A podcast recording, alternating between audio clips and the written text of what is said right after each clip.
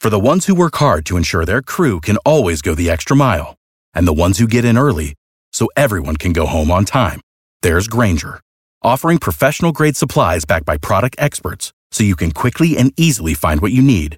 Plus, you can count on access to a committed team ready to go the extra mile for you. Call, clickgranger.com, or just stop by. Granger, for the ones who get it done.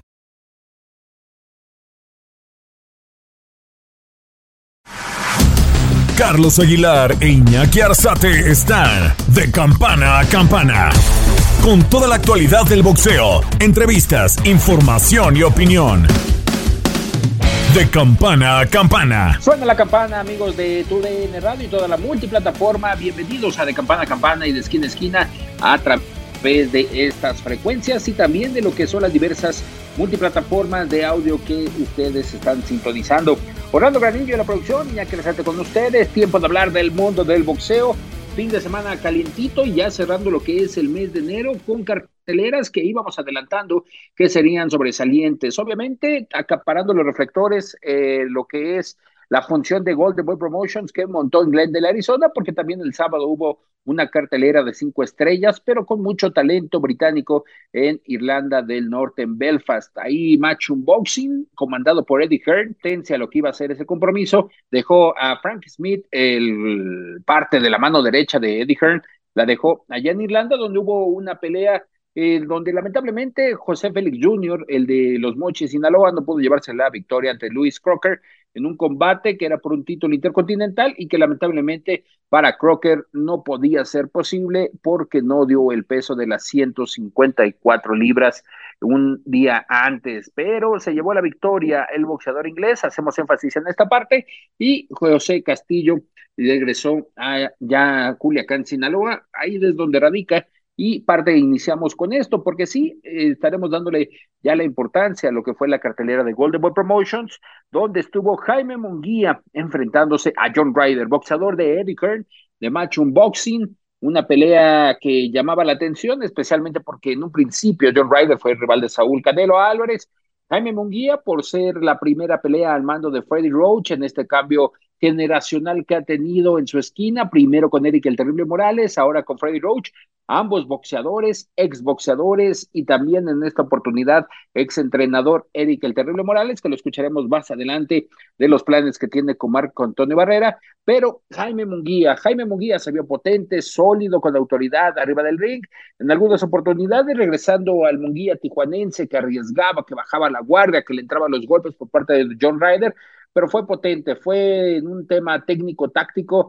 muy bien dirigido por Freddy Roach y que se lleva la victoria por la vía del el knockout técnico, esto correspondiente al noveno episodio. Cuatro ocasiones tocó la lona John Ryder y se lleva la victoria el mismo Jaime Munguía en una defensa del título plata del Consejo Mundial de Boxeo de las 168 libras y que va ratificando su posición en esta escala ya hay que conocer y hay que saber y recordar que David Benavides es el retador mandatorio a Saúl Canelo Álvarez, que ya durante los próximos días es posible que está anunciando al rival en turno. Rumores había, y ya lo habíamos adelantado también en TUDN Radio y toda la multiplataforma, Germel Charlot podría ser el siguiente por ser parte de la cartelera de Premier Boxing Champions, adicional a lo que es la presentación de Terence Crawford, que viene obviamente manejándose y, trabajando con PBC y que hace aproximadamente tres años, 17 de noviembre, le hacíamos la pregunta directa a Terence Crawford si enfrentaría en alguna ocasión en la historia del boxeo a Saúl Canelo Álvarez y nos decía que no,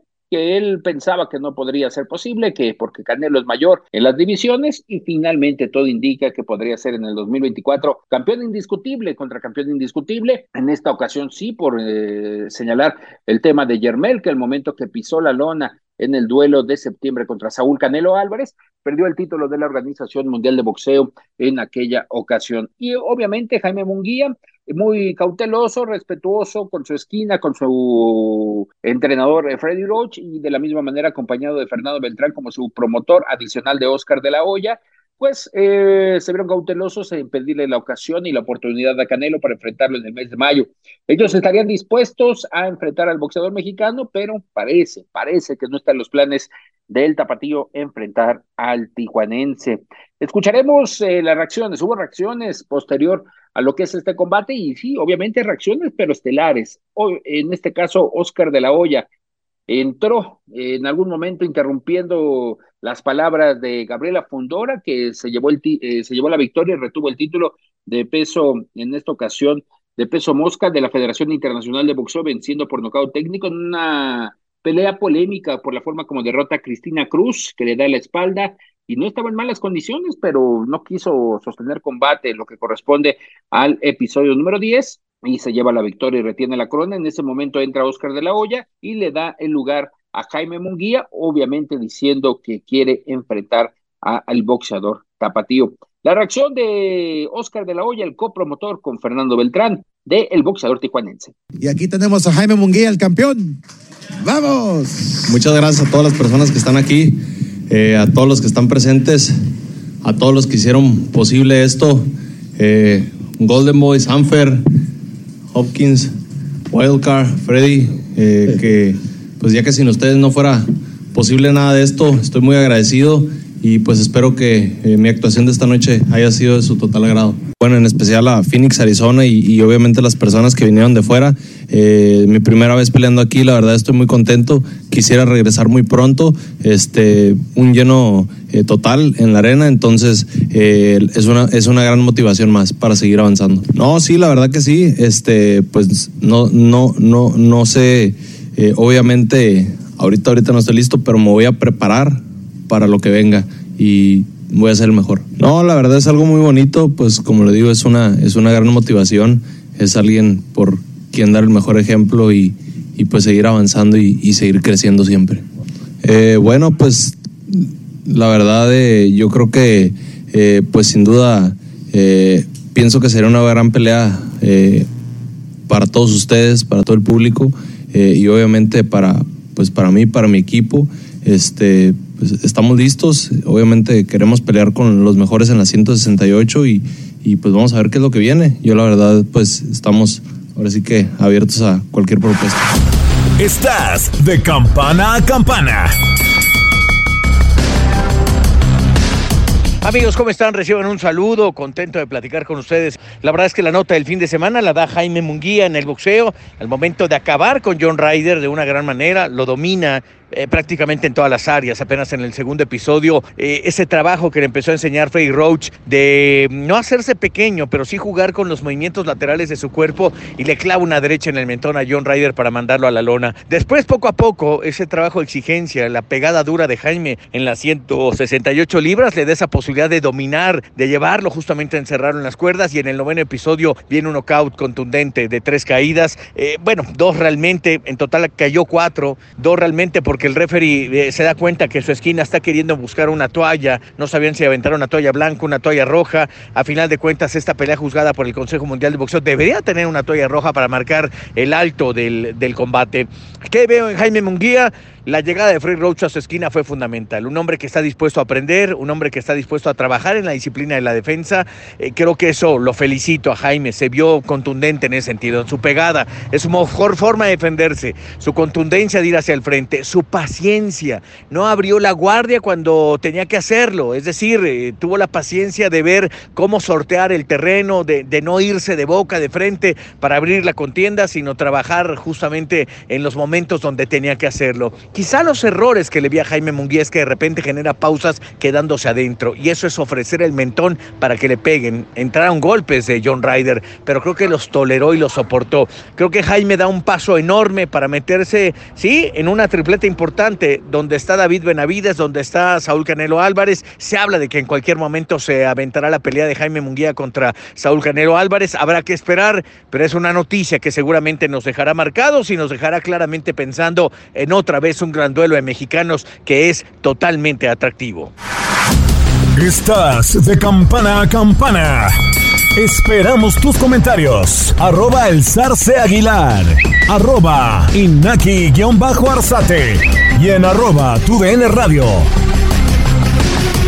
Y Jaime también, después de lo que señalaba arriba del ring, eh, no daba tanto el nombre de Canelo, pero sí, sí a énfasis en el rey de la 168 y que estaría en condiciones de pelear para el mes de mayo, en lo que ya también adelantamos, hasta agendada, pero todavía no se confirma como tal por parte de la T-Mobile Arena, pero no tiene un evento para dichas fechas del 4 de mayo. En esta ocasión sería la oportunidad donde se, se presentaría Saúl Canelo Álvarez en la ciudad del juego en Las Vegas, Nevada y es por ello que solamente están esperando el anuncio oficial y posteriormente Premier Boxing Champions hacer todo el recorrido que ya también el próximo 30 de marzo ya tendrá su primera función de boxeo en la plataforma de Prime de Amazon y que anunció durante esta semana Team C enfrentándose a Keith Thurman. Adicional, Julio César Rey Martínez hará la defensa del título Mosca del Consejo Mundial de Boxeo. Presencia también mexicana con Isaac Pitbull Cruz buscando el título de peso superligero de la Asociación Mundial de Boxeo con Rolando Romero. Aquí el que sale perdiendo es Ryan García. Oscar de la Hoya, parece que buscará David Haney para que esté enfrentando al rey de las redes sociales, como lo es Ryan García, y pues finalmente así se va conformando la cartelera del 30 de marzo, que el día miércoles se anunció en Los Ángeles, California, y de esta manera arranca ya Premier Boxing Champions con la plataforma de Amazon Prime, una plataforma que llamará la atención, vamos a apreciar cuál será la innovación y toda esta parte que ha renovado Premier Boxing Champions, en algún momento trabajando con Fox Deportes, con Fox Sports, y también pago por evento bajo la licencia de Showtime. Pero retomando lo que es este tema de Jaime Munguía, pues finalmente se lleva la victoria. 42 victorias, eh, las que presentaba el boxeador tijuanense, retiene el título. John Ryder, consciente de la gran pelea, sinceramente, que dio la resistencia por parte de Jaime Munguía.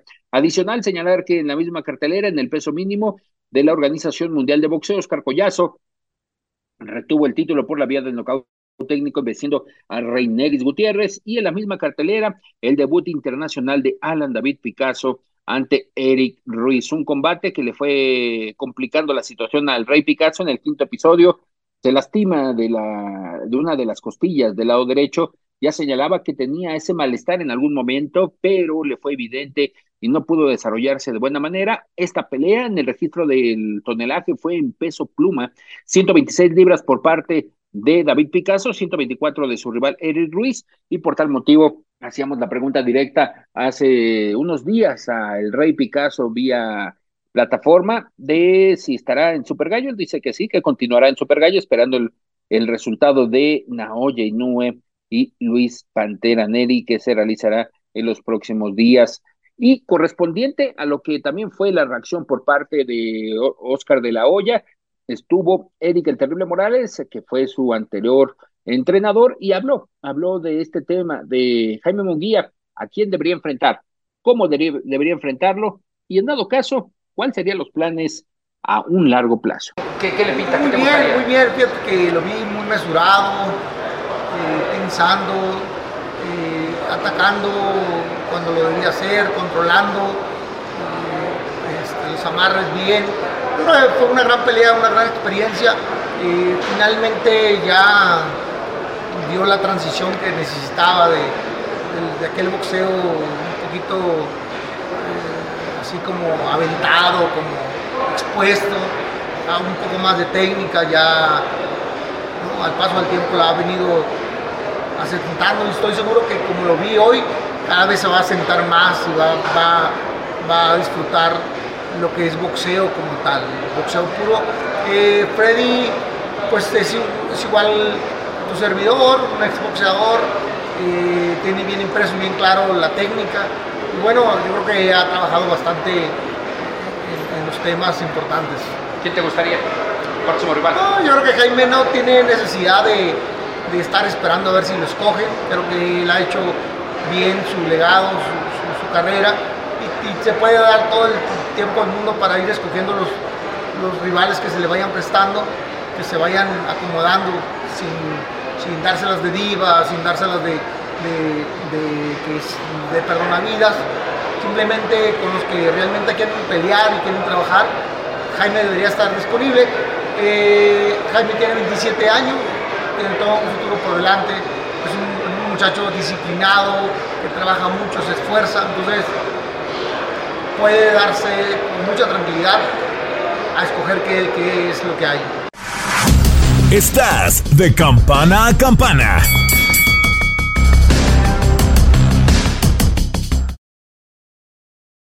For the ones who work hard to ensure their crew can always go the extra mile, and the ones who get in early so everyone can go home on time, there's Granger, offering professional grade supplies backed by product experts so you can quickly and easily find what you need. Plus, you can count on access to a committed team ready to go the extra mile for you. Call, clickgranger.com, or just stop by. Granger, for the ones who get it done.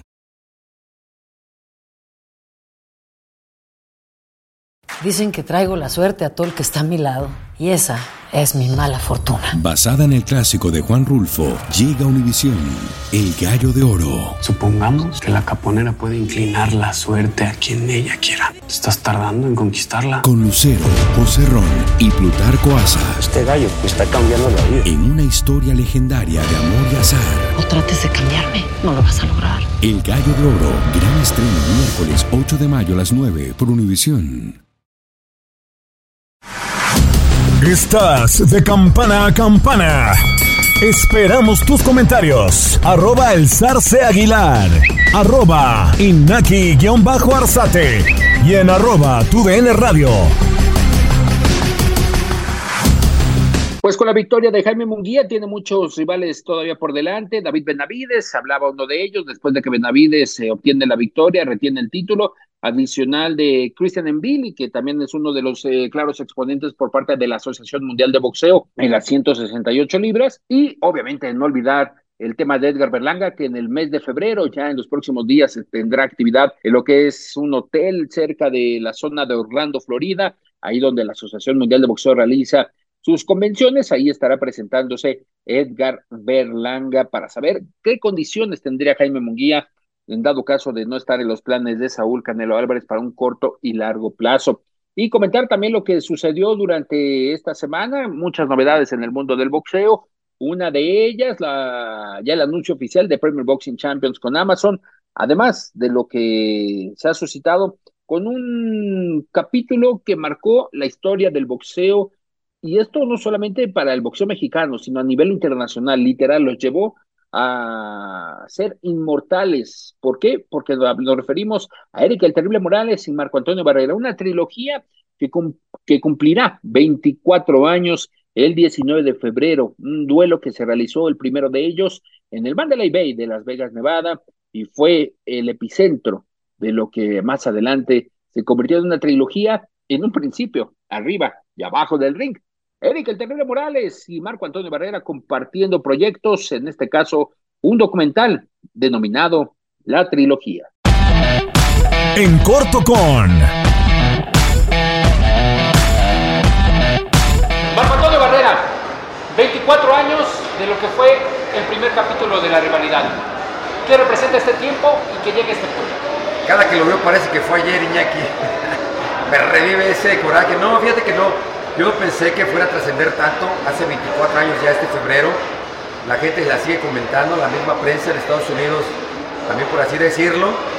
yo creo que era necesario hacer un documental de la trilogía porque mucha gente no sabe qué pasaba, o sea, qué había detrás, todas las redes sociales te lo dice todo. A ver, ¿qué se dijeron? En vez de las redes sociales acá no había, no había ese, esa enemistad que, que salía, entonces para mí representa, yo creo que lo mejor que pudo haber pasado, independientemente de, las decisiones como hayan sido, ¿eh? quien haya ganado, quien haya perdido, yo me quedo así como está, porque nos dio pauta a dar tres peleas electrizantes. ¿Por qué seguir juntos, Eric, en este aspecto, con este proyecto que es la trilogía? Ha habido sus pros, sus contras en lo que es esta relación, pero ¿qué nos hace que se mantengan juntos? Sin duda alguna, ya te diría, mi hijo, es, un matrimonio tóxico. Desgraciadamente, papá, eh, tú sí fuiste campeón, tres veces campeón mundial y un proyecto solo nos va a tardar uno, dos, tres años. Un proyecto juntos que el morbo vende, que la gente dice, ¿cómo pueden estar juntos después de haber estado 36 rounds arriba del ring? Eh, tendríamos que caminar de la mano, tendríamos que soportarnos todos, porque dice mi porque para nosotros es tenso en el set que no se hable, que no se salude. Entonces, pues ni modo, toxicidad, pero tiene que caminar porque la gente los quiere ver juntos. Y es natural, Marco, lo que comentas. Ah, Luis Sánchez, va. Y es natural esa, esa relación de que no se saludan, no se hablan. Ya llega a ser natural o se generan ambos. para mí sí, porque la verdad al principio me molestaba, ¿eh? Me molestaba y, y yo le decía a mi hijo, oye, soy medio mal hablado. Digo, papá, es por educación y si no la tiene ninguno. Tú me enseñaste que tú llegas, tú saludas y no saludas. ¿No? Entonces aprendí a, a convivir con eso, ¿no? Si está de buenas el hombre, lo saludo. Digo, me saluda, si no está de, buenas, me pasa. Y así sucesivamente. Entonces, empecé a vivir todo eso, pero esperemos que haya cambios, 2024, que al menos si no me habla, pues que me salude, ¿no? Porque pues yo creo que diría mi papá, quien llega saluda, y cada que llega pues ni me saluda. Eh, eh, queremos transmitirle a toda la gente, queremos hablar de boxeo, queremos hablar el idioma de la gente, pero que haya un poco más de armonía, yo creo que podríamos dar las cosas mejor. ¿Con qué intención se hace la trilogía, Marco? Más allá de la- los números, de la contabilidad, ¿con qué intención se hace la trilogía? Pues eso, de llegar a mucha gente que actualmente tiene 24 años esa trilogía. Ahorita la gente nada más te sabe hablar de Saúl Canelo Álvarez, te sabe hablar de, de- de cosas que, que son de apenas, ¿no? Entonces queremos abrir ese abanico para que la gente vea una trilogía que hubo entre dos mexicanos, el peso super gallo, el peso pluma super pluma, y que sepa la gente por qué menciona, ¿no? ¿Por qué terrible? ¿Por qué barrera? Porque cuando escuchan nada más voltean, pero no saben qué pasa. ¿Te arrepientes de algo, de lo que fue esas tres peleas? Fíjate que sí, y lo he hablado yo mucho con mis hijos, porque me preguntaban por qué descompone la segunda. Eh, yo qué cosa que no tenía que haber sido. La gente piensa que soy así, pero no. He descontado a dos personas en una conferencia de prensa y no he sido yo. Ha sido el innombrable que me ha dicho, tiran un chingadazo y entonces tú como pues te levantas y sabes, Esto es lo único que yo borraría porque esa imagen mía, que mis hijos me la pregunten, que mis hijos la vean, que a mis hijos lo cuestionan, creo que no, no me gusta y no me agrada que, que haya pasado eso. ¿Con qué te quedas, Marco? Más allá de lo deportivo. ¿Qué te, qué te da de ganancia ver a Eric Morales en esta trilogía? El reconocimiento de toda la gente, yo creo que no tiene palabras, no fueron peleas que ganamos los millones, pero yo creo que fue la que nos colocó en un sitio que muy poca gente te pone. Entonces me quedo con eso, con los aplausos de la gente, el reconocimiento de la misma gente y que me cataloguen entre los mejores 50 boxeadores a nivel mundial. ¿Algún adelanto o algo que se dé en la trilogía que no hayan contado? Eh, fíjate que pues son las malas palabras que se usaban abajo del cuadrilátero porque no había como mandárselas. Había esa enemistad que porque yo nací en la Ciudad de México, el coraje de él, porque yo ser este, capitalino y él ser de la zona norte. Detallitos que se fueron juntando y que pues fueron creando una enemistad muy grande. Marco, eh, más allá de lo que es Eric Morales, o de- ah, bueno, perdón, ¿por qué le dirías a la gente que no se puede dar una cuarta pelea con Eric Morales? ¿Por qué no se puede dar una cuarta pelea? Pues yo creo que no se pudo dar ese momento porque nos hubiéramos acabado muy dañados y así de repente al hombre está acá y como que se va, se va al monte, entonces hubiera sido yo el pendiente de que, ¿por qué lo dejé tan golpeado? Pero no, yo creo que tres estuvo muy bien. En la tercera pelea creo yo que fue donde se definió que fuese más para un solo lado y ya no dio pauta a una cuarta, porque si hubiese sido, ah caray, para mí no ganó Barrera, para mí ganó Eric, pero yo creo que hubiera existido las alarmas para haber pensado en una número cuatro. La última, ¿qué tanto influyeron subir de división, Marco, para ti en este aspecto que se le fue a 126, 130? ¿Qué tanto influyeron las tres divisiones? Para mí muchísimo, ¿eh? porque yo pensaba estancarme en las 122, tuvieron 115, entonces estaba muy cómodo en las 22. Pero él decía, ¿a quién es la revancha? Vente a la 26. Y ahí voy a la 26. ¿Quieres la revancha? Vente a las 30. Entonces me demostró que tenía yo la capacidad de poder brincar de división y no quedarme en mi zona de confort en las 122 libras. En corto con ¿Qué es el proyecto nuevo que tienes con Marco Barrera, la trilogía? Eric? Eh, es un documental, una serie de documentales que va a ser tres capítulos, tres o seis, ¿Qué? Seis, tres, tres capítulos y este de 45 minutos aproximadamente cada uno. Eh, vamos muy bien, ya sacamos casi el primero y bueno, pues ya está listo para. eh, se ve bien, se ve padre. Pues, sin duda va a ser bonito recordar lo que pasó hace 24 años, eh, el inicio de una gran trilogía este, y una de las peleas más más interesantes en, en la historia del boxeo. 19 de febrero del 2000 comienza este reto. Eh, ¿Cómo es recordar esos 24 años eh, de- a distancia de lo que fue esa primera pelea? Bueno, han pasado muchos años, ¿no? Ha, ha pasado, pero mira, lo más interesante y lo más bonito es el, el cómo la gente sigue recordando con mucho cariño esa, esa, esa primera pelea que se dio, que fue la pelea del año, el quinto round más, más este, importante del año. Eh, fue una pelea muy emocionante, eh, catalogada como una de las mejores, del, creo que la mejor de los mexicanos. Pues siempre es un honor y un gusto eh, participar en, algo que imprime eh, tu esfuerzo, tu corazón, tu, orgullo.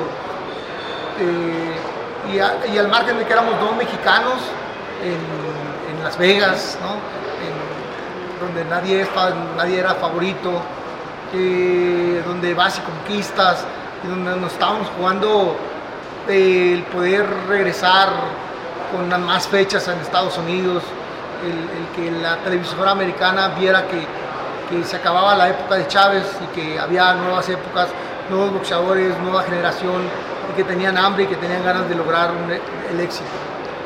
Esos 24 años, ¿se consideran que cargaron con el boxeo mexicano después de que Chávez estaba ya en la salida y ustedes voltearon eh, los reflectores del boxeo mundial hacia lo que era México? Pues mira, eh, no que se nos cargara, simplemente que había una incertidumbre, ¿no? Si había más talento en México. Y esa pelea representaba mucho para nosotros. Al menos para mí representaba la oportunidad de tener eh, un trabajo constante, ¿no? tener fechas, tener eh, buenos rivales, una buena paga, sobre todo que el boxeo en México eh, en, abierto estaba olvidado, entonces solamente era pago por evento, era más complicado que te conociera la gente, que te viera la gente, los medios pues eran más cerrados, estructurados, hoy las redes sociales te, te permiten todo, pero en ese momento, en, en ese instante era, era difícil y era importante la, la pelea. Chilangos contra tijuanenses, ¿qué onda? Chilangos contra tijuanenses, este, ya sabes, los chilaquil. Una pelea, un, un- un gran, este, una gran rivalidad que, que la prensa nos ayudó a, a construir con, con "Ey, el aquel dijo, este dijo, y ya sabes, lle- llevar y traer información. Pero al final del día, digo, en el momento te enojas, ¿no? Te- te- te molestas. Pero hoy eh, sé que fue lo mejor que nos pudo haber pasado. E- Esta gran sal y pimienta que, los medios de comunicación le dieron a la, pelea, no sé si por, iniciativa propia, por, por un odio hacia, hacia uno de los dos, a los chilangos o a los, a los no lo sé, pero lo que sí sé es que funcionó y fue, nos dio una gran oportunidad. ¿Por qué es significativo que las peleas hayan desarrollado en tres diferentes divisiones? Bueno, las peleas se desarrollaron en tres, tres diferentes este, divisiones porque la primera se dio al margen cuando yo ya no podía marcar 122. La segunda se dio porque yo me fui a 26 y si querían algo pues, tenían que venir a, a 26. Y luego eh, estoy alto para la división. Me fui a 30 y pues era 30 o nada. Entonces para todos era interesante las revanchas. Entonces pues se fueron acomodando, ¿no? De hecho, yo fui el primero de, todos, de- yo creo de los cuatro, Márquez, Barrera, Paqueado, Morales, que siempre fue subiendo, subiendo, subiendo. De hecho, fui el primero que llegó a ligero, luego fui el, ya, luego ya todos se desbordaron. Y se fueron a super ligero, a welter, super welter. Pero bueno, al final del día, eh, pues yo tenía este, problemas con el peso, yo soy el más alto de los tres, me costaba mucho, mucho mantenerme abajo. Morales, ¿qué extrañas o de qué te arrepientes de esa tecnología? No, yo creo que las cosas como son, como fueron, ¿no? Eh, realmente fueron bonitas peleas. La primera fue la más emocionante de las tres. Eh, la segunda fue una buena pelea y la tercera volvió a ser explosiva. Yo creo que cada una tiene su, su- su poder, su fuerza. Eh, se dieron como se tenían que dar, los resultados fueron polémicos siempre, pero al final del día la gente los, disfrutó los tres. Eric el Terrible Morales apoyando lo que es esta iniciativa por parte de el productor Cavazos, que es de la zona de Mexicali, allá en Baja California, y que obviamente solamente están esperando la gran oferta. Viene la gran oferta para llevarlo a las plataformas. Ya concluido el primer episodio de los seis de los que se conforma esta serie de trilogía correspondiente al mundo del boxeo y que tiene por nombre debido a lo que se suscitó en tres duros, duros combates entre Eric el Terrible Morales y Marco Antonio Barrera. Temas también por delante. Próximo 8 de febrero, no hay que olvidarnos, habrá semana de Super Bowl en Las Vegas, Nevada. Y Top Rank eh, comercialmente ha ido organizando diversos eventos. El primero de ellos, recordar que fue la presentación de Shakur Stevenson, de Oscar Valdés y también en alguna oportunidad de Manuel el Vaquero Navarrete. Eh, regresó Vaquero Navarrete contra Robson Consensau, una cartelera que se realizó en Las Vegas en semana de Gran Premio de Fórmula 1 y ahora tendrá a Teófimo López enfrentando a Germain Ortiz, un duelo que ya está candente, el mismo Germain Ortiz cortando el póster a la mitad y tomando la zona donde se encontraba el hondureño con raíces hondureñas, pero norteamericano Teófimo López, y obviamente haciéndolo pedacitos. Ya se está calentando mucho este combate, es lo que marcará el regreso de Teófimo López. Platicamos, platicamos con Teófimo López y agradecemos esta parte porque hizo el esfuerzo sí, tiene raíces españolas, raíces hondureñas, pero literal, ha vivido la mayor parte, la mayor parte de su trayectoria en este mundo en Nueva York, en los Estados Unidos, pero accedió a platicar en español con todos ustedes. Teófimo López, el estelar de Top Rank. Estás de campana a campana.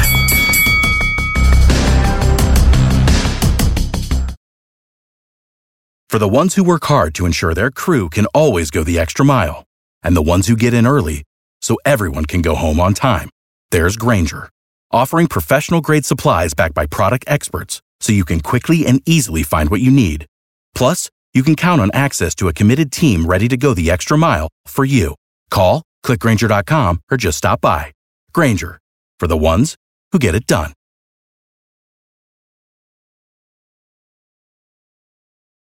Lucero junto a José Ron protagonizan El Gallo de Oro. Gran estreno miércoles 8 de mayo a las 9 por Univisión. Y de las mejores. Estás de campana a campana. Esperamos tus comentarios. Arroba el zarce aguilar. Arroba inaki-arzate. Y en arroba tu radio. Amigos de Televisa Univisión, TUDN con Takeover. Teófimo López, que está con nosotros. Champ, ¿cómo le va? Ah, todo bien. Estamos cerca de la pelea ya y me siento muy feliz y ya preparado para esta pelea. Oye, Champ, es primero un gusto escucharte hablar en español. Sabemos que a veces se complica un poco, pero te agradecemos. Pero si no, nos las vamos llevando en inglés. La primera de ellas, eh, ¿cómo te sientes en este regreso? Um, yo me siento muy confiado en mis cosas, eso sí, muy confiado y, y listo ya, yo, preparando de agosto, de la, la semana, la, como dice, el año de atrás, I've been training. Y qué más que yo puedo decir es que si ustedes están listos para ver otro show de Teofimo López, um, el, el 8 de febrero ya estamos cerca y, you know, yo, estoy, yo voy a pelear con alguien que es muy, muy... Um, muy rápido y fuerte y tiene ganas de ganar. Y él sabe que este, este ganar con Teofimo, la, la, vida de él cambia. Y yo no voy a, yo no, yo no voy a tener una cosa así y yo no voy a tener una persona así que cree que puede ganar Teofimo. Eso porque nosotros lo preparamos muy duro, muy fuerte cada vez porque ya estamos, ya estamos en este nivel que, que sí, yo puedo ganar todo y también perder todo en un día. Y yo no, yo no quiero ese movimiento otra vez, yo no quiero sentir una pedida. So, ¿qué, ¿Qué es eso? Trabajando más en mis cosas y mi estilo. Champ, what do you what do you learn in this in this pause of your career? ¿Qué, qué aprendiste en esta en esta pausa de tu carrera, Champ? Um, para mí, me, yo que yo yo estoy entendiendo más es que si yo estoy haciendo mis cosas y yo haces las cosas que yo necesito hacer y y tener fe, fe en, en todos que yo hace, um, yo puedo subir en otro nivel que yo no puedo mirar ahora mismo. pero yo puedo ser la cara de boxeo. Y, y yo siento que solo tengo 26 años ahora y de todo eso, yo, yo, que yo miro es que yo puedo, yo puedo aguantar con cualquier campeón que está en, en diferentes niveles, uh, diferentes pesos y todo. Eso porque yo estoy tratando de hacer una pelea con Terrence Crawford, you know, en 147. Eh, él, es el rey en 147 y yo soy el rey en 140. So, para mí, que yo miro es que yo, yo soy, yo estoy, um, ¿cómo dice? Estoy en carga de mis cosas, en, mis peleas. Y eso es la más importante. Uh, nadie me puede decir un cosa diferente. Si yo quiero pelear con los mejores, bueno, vamos a hacerlo. Y es así. Y de, de los de ¿qué, más? De ganando Lomachenko, Joyce Taylor, dos que fue las mejores de mejores en los pesos. Ahora es que, mira, yo ganando así, ¿qué más que Teofimo puede hacer? Y vamos a ver, vamos a ver este año. ¿Puede ser Germain Ortiz el paso para unificar también todos los títulos, champ? Um, sí, sí pase, sí. Yo trato de hacer una pelea con Sabrillo Matías antes de uh, firmar este contrato con Jermaine Ortiz. Uh, yo hice cosas así, tratando de hacer una pelea con Devin Haney. Ellos dos no querían hacer la pelea. Y, y por qué no? Yo, yo miro que, oye, este es un, un, un grande pelea. Mira, estamos peleando la semana de Super Bowl. Eh, aquí en Las Vegas, Nevada, es muy, muy grande para el boxeo también, para la gente, para todos los latinos y, um, y para ellos también. Y ellos no querían la pelea, yo no sé por qué, puede ser por, por, por mi ganada con Josh Taylor.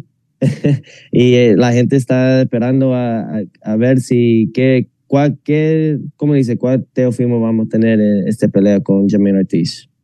Champ, eh, hablas de estar incursionando en diferentes pesos. esa, esa pelea con Terence Crawford, ¿es, ¿es posible para ti? Ya lo vimos con Canelo y, Charlo, que subió Jermel.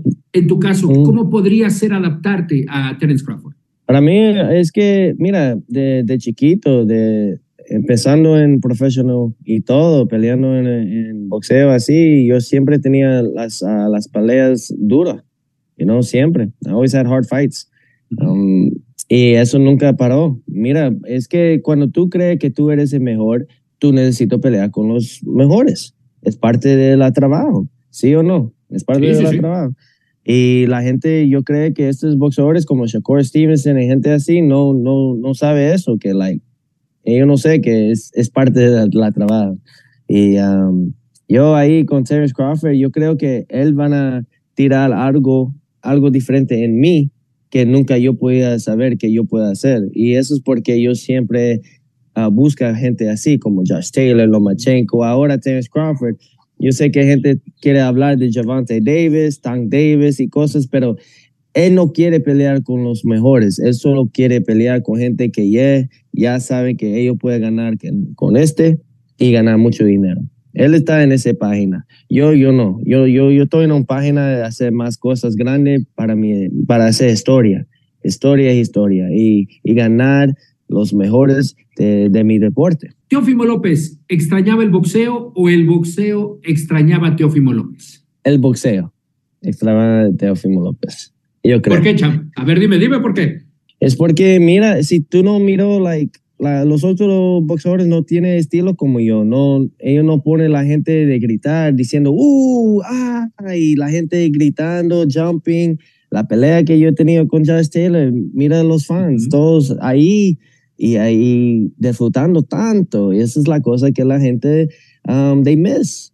Ellos, ellos quieren eso. Y yo, yo ahí tratando de ver Canelo y todos, y yo tengo mucho respeto a Canelo pero él haciendo los, los mismos puños y los mismos movimientos, la gente no van a, no van a disfrutar en esas cosas, porque ya él es en otro nivel y la gente van a ponerle él tan alto y él no está peleando así como ellos lo tienen.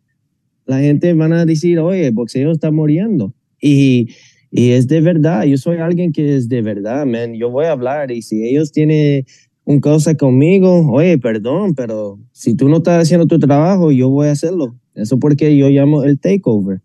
Y, um, ¿qué más? Yo solo, yo mira, vamos a hacer como Prince Nassim a, Hamed Days. vamos a tener un show antes de la pelea. So, es un show, eso porque ellos tienen el Greatest Showman. Eh, la, la, la poster y todo mi pelea es de Greatest Showman, es como un circus.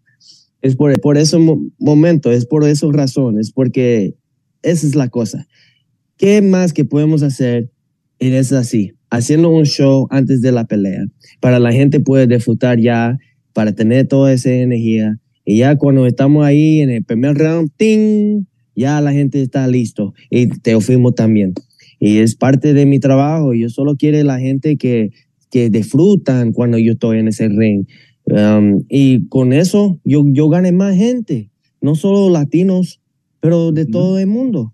Y, y ese es mi trabajo. Eso porque yo estoy aquí otra vez y eso es porque yo solo quiero ayudar mi deporte, porque yo no puedo hacer teofimo sin boxeo. Justo, y la verdad se te extrañaba, Champ, después de esa pelea con Josh Taylor, y especialmente para los latinos, porque es la primera vez que Univisión en Estados Unidos pasará el Super Bowl y en México lo pasamos por Televisa. Y eres una de las estrellas de, ese, de esa semana. Hablabas de Bye Week en Super Bowl. ¿Qué, qué, qué significa que Top Rank te dé la oportunidad de estar en esta fecha? Ah, me siento muy orgulloso que ya es mi tiempo. Este es mi tiempo ya. Yo creo que Dios quiere que yo disfrute mis, mis bendiciones ya. Que yo, yo siento todo que Él quiere para mí y por, lo, por el amor que yo tengo por mi deporte.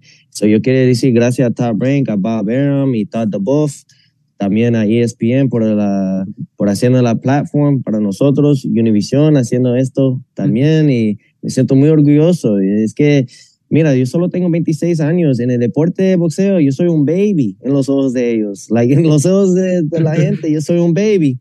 Y mira cuántas cosas ya yo hizo y yo solo quiero ver qué más que yo puedo hacer. Eso porque yo cargué mi cruz, yo dije, Jesús, ayúdame en todo esto porque nada es posible sin ti. Y yo siempre voy a hablar de Jesús por ese, por esa cosa. Él me ayuda en todas mis batallas. Él me ayuda cuando yo estoy ahí porque estamos peleando con algo muy feo en este mundo. Y yo solo quiero ayudar a los niños, por eso es la más importante. Mira, cuando yo muere, es no que yo no, yo no puedo llevar las cosas conmigo, pero es las cosas que yo puedo dejar a la gente, a todos los niños. Esa es la más importante, ese es de un campeón. Y yo soy un campeón. Y yo tengo mi hijo ahora, tiene dos años. So yo quiero que él vea cómo es de hacer un hombre y cuánto es like el sacrifice de eso. Champ, justo por eso, en esa pelea con Josh Taylor, eh, te vimos sentimental, te vimos eh, ahí hablando de tu hijo. Eh, ¿Cómo estás? ¿Fue una fortaleza la familia para este regreso? No, todo, gracias, man, que yo puedo decir, todo pasa por un razón, todo. Y yo ahí seis meses con mi hijo, sintiendo cómo, cómo es, cómo hacer un papá y todo, eso es la más importante. Mira, yo tengo mi trabajo, pues claro, y soy bueno en mi trabajo, pero es otra cosa tener el amor de tu hijo y sentir como un papá. Es la más importante, teniendo familia. Yo soy una persona que yo creo mucho en eso. Familia es todo. Uh, Dios primero y todo ese resto. You know, just having fun, disfrutando. Las últimas, las últimas, eh, los últimos rounds de esta plática contigo, Champ. La primera de ellas, al día de hoy, ¿cómo estás con el boxeo? ¿Cuál es tu balance? ¿Qué le dirías al boxeo? Good luck. Good luck. Uh, Oye, y, ajá, dime, dime. ¿Qué dime. más, man? No, ¿y qué más, man? Um, yo, yo estoy tratando de hablar más español, es más importante. Y yo tengo sangre de, de latino. Mira, sangre, yo soy de hondureño y de España.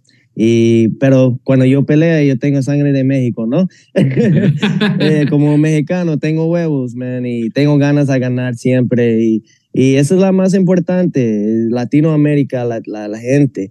Y yo sé que yo tengo ese acento de gringo y todo, pero yo entiendo todo que ustedes me dije. Y, pero yo estoy tratando, esa es la cosa. Yo, yo necesito hablar más y gracias por esta entrevista y Univision y todos, man. A Teofimo López, el Takeover, el 8 de febrero, um, Super Bowl Week, el Super Fight, no se pierdan. Oye, y la última de ellas, eh, ¿cómo será la entrada? Re recuerdo rápido, recuerdo que estuviste en, en la burbuja de Canelo eh, Callum Smith y ahí estuviste bailando con Claudia Trejos. ¿Veremos algo de, de Teófimo bailando en la entrada, en el ring walk, o qué habrá de sorpresa oh, de oh. Takeover? No, pues claro, es, es parte de mi my performance, es así, es, vamos a bailar un poquito, vamos a tener la música ahí y todo, man, ya, yeah, I'm already rehearsing it, como yo puedo decir en inglés. Um, yo soy como en Honduras, ellos me dije que yo soy el gringo gatracho. so, eh, está bien, man, yo, yo sigue así, man, y con, con risa y feliz. Um, yo perdió eso en, en, las peleas de loma y todo, ¿sí? Ahora yo, yo tengo eso otra vez, I have it back, you know, disfrutando en mi deporte, laughing y not paying mind, no, tú sabes, no ha tenido intención en la gente que tiene mucha negativa o negativo y todo, like, no, estoy en positivo y quiere las cosas mejor para mi carrera y para mi hijo, para mi familia, para toda Latinoamérica. Y es un gusto tenerte, Champ. Es un gusto tenerte y escucharte y verte el próximo 8 de febrero contra Germain Ortiz en la semana del Super Bowl. Fuerte abrazo y gracias por estos minutos para Televisión División. Eso, vamos. Estás de campana a campana.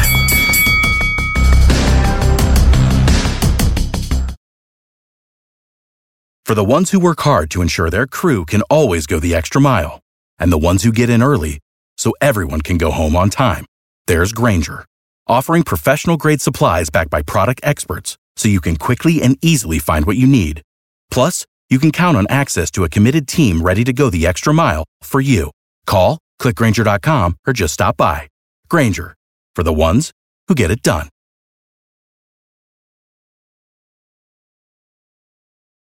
Lucero junto a José Ron protagonizan El Gallo de Oro. Gran estreno miércoles 8 de mayo a las 9 por Univisión. Y de las mejores.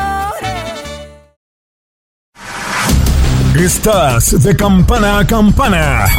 Esperamos tus comentarios. Arroba el zarce aguilar. Arroba inaki-arzate.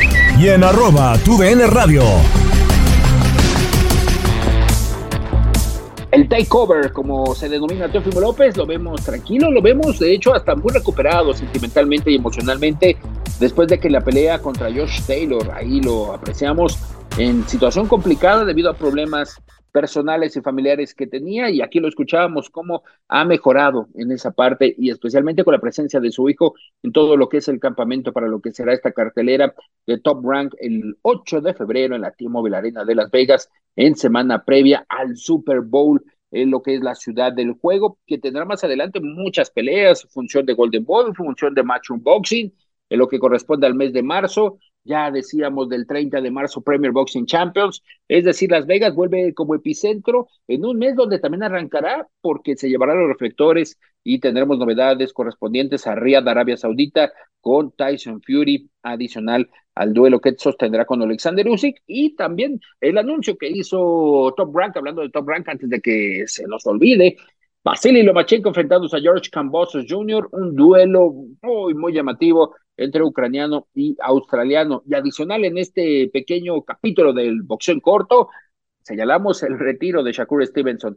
A sus 27 años decide en esta ocasión hacer una pausa en el boxeo profesional, ya exponente de los Estados Unidos en amateur y ahora en profesional que llamó la atención, venciendo en un momento a Oscar Valdés en semana previa de Canelo en Las Vegas. Y Shakur Stevenson dice adiós al mundo del boxeo, tal vez prematuro, pero también por algún tema de que la Organización Mundial de Boxeo se habla de que le cedió la oportunidad a Emanuel el Vaquero Navarrete cuando se esté recuperando ya al 100% de enfrentar por el título de peso ligero de la Organización Mundial de Boxeo a Barinchik y por ello es la posibilidad de que ahí surja el malestar por parte de Shakur Stevenson, aunque ya apreciamos con Emanuel Vaquero Navarrete que va trabajando y en el caso de Teófimo López en algún momento dijo bye, pero regresó, regresó a los ensogados. Y en otros temas, en otros temas, ¿usted qué hizo el sábado 29 de enero de 1994? ¿Dónde andaba? ¿Qué hacía? Era una época en México donde el boxeo empezaba a acaparar eh, la atención de lo, que es eh, Estados Unidos, con un personaje muy especial como Julio César Chávez González, bajo la promoción de Don King. El boxeo también empezaba en México a ser ya selecto, porque comenzaba el tema del pago por evento. era complicado ya apreciar las peleas de Julio César Chávez, algo que revivió, ya lo escuchábamos con Eric el Terrible Morales y Marco Antonio Barrera, episodios que marcaron un antes y un después, porque fue el regreso del boxeo a la televisión abierta. Y en el caso de Julio César Chávez González, campeón, campeón de peso ligero por el Consejo Mundial de Boxeo. Era llamativo que Julio estuviera peleando en el mes de enero por el tema de que no se le daba la ocasión para meterse al, al gimnasio y estar entrenando. Pero, ¿qué sucedió contra el cirujano? Contra el denominado contendiente tal vez más, más complicado en la historia de la carrera de Julio César Chávez González. Primer evento de boxeo en el MGM Grand Arena de Las Vegas, ese recinto que inauguró el gran campeón mexicano. Gracias, don Antonio Andera. Nos vamos al round más dramático en la vida pugilística de Julio César Chávez. Cuidado. Sábado 29 de enero de 1994. En Bien Grand Garden Arena de Las Vegas, escenario que por primera ocasión albergó una cartelera de boxeo. Chávez González, con récord invicto de 89 victorias, 77 por nocaut, cumplía ante Frankie Randall con la defensa 14 del título mundial superligero del Consejo Mundial de Boxeo. 12.500 aficionados en el recinto y millones alrededor del mundo, testigos de la cuarta pelea del mexicano en cinco meses y medio. Reyerta de mutuo y potente intercambio de metralla, generando en ambos instantáneo daño, pero especialmente en el gran campeón mexicano, desesperación de cómo el cirujano resistía sus embates. El round 11 evidenció la falta de preparación de JC que por primera ocasión tocó la lona. Esa caída de Julio César queda registrada también como un hito histórico, algo que solo viéndolo se podía creer, ver con los pies en alto a Julio César así como cayó, con las plantas de los pies apuntando hacia las alturas de este gigantesco estadio.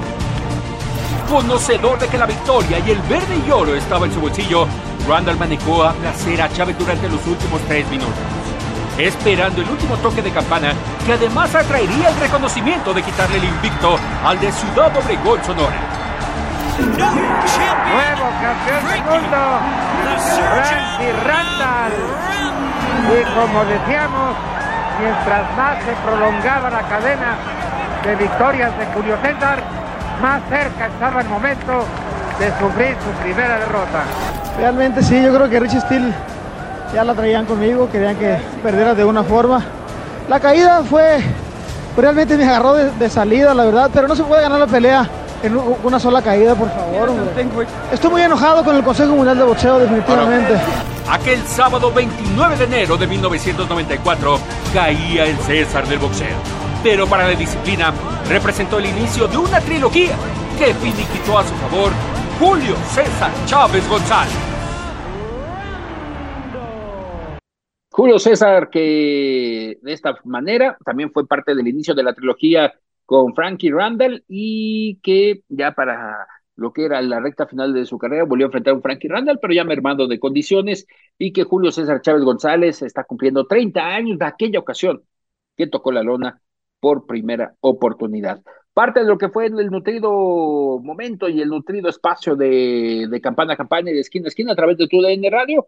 Ya la próxima semana, novedades, novedades acerca de la defensa del título de peso mínimo de la Federación Internacional de Boxeo de Adrián El Gatito Curiel contra Semandi Nochinga, en lo que será una función en Oaxaca. Adicional, tendremos ya novedades, ¿por qué no decirlo?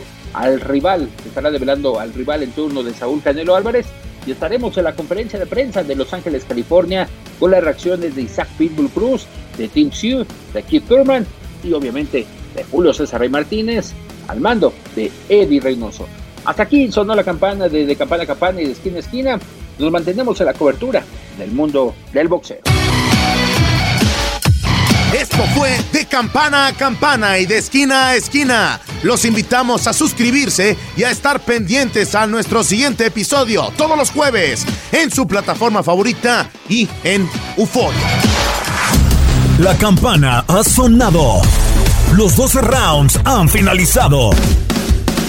De campana a campana, con toda la actualidad del boxeo, entrevistas, información y opinión. Carlos Aguilar e Iñaki Arzate regresarán en el siguiente episodio.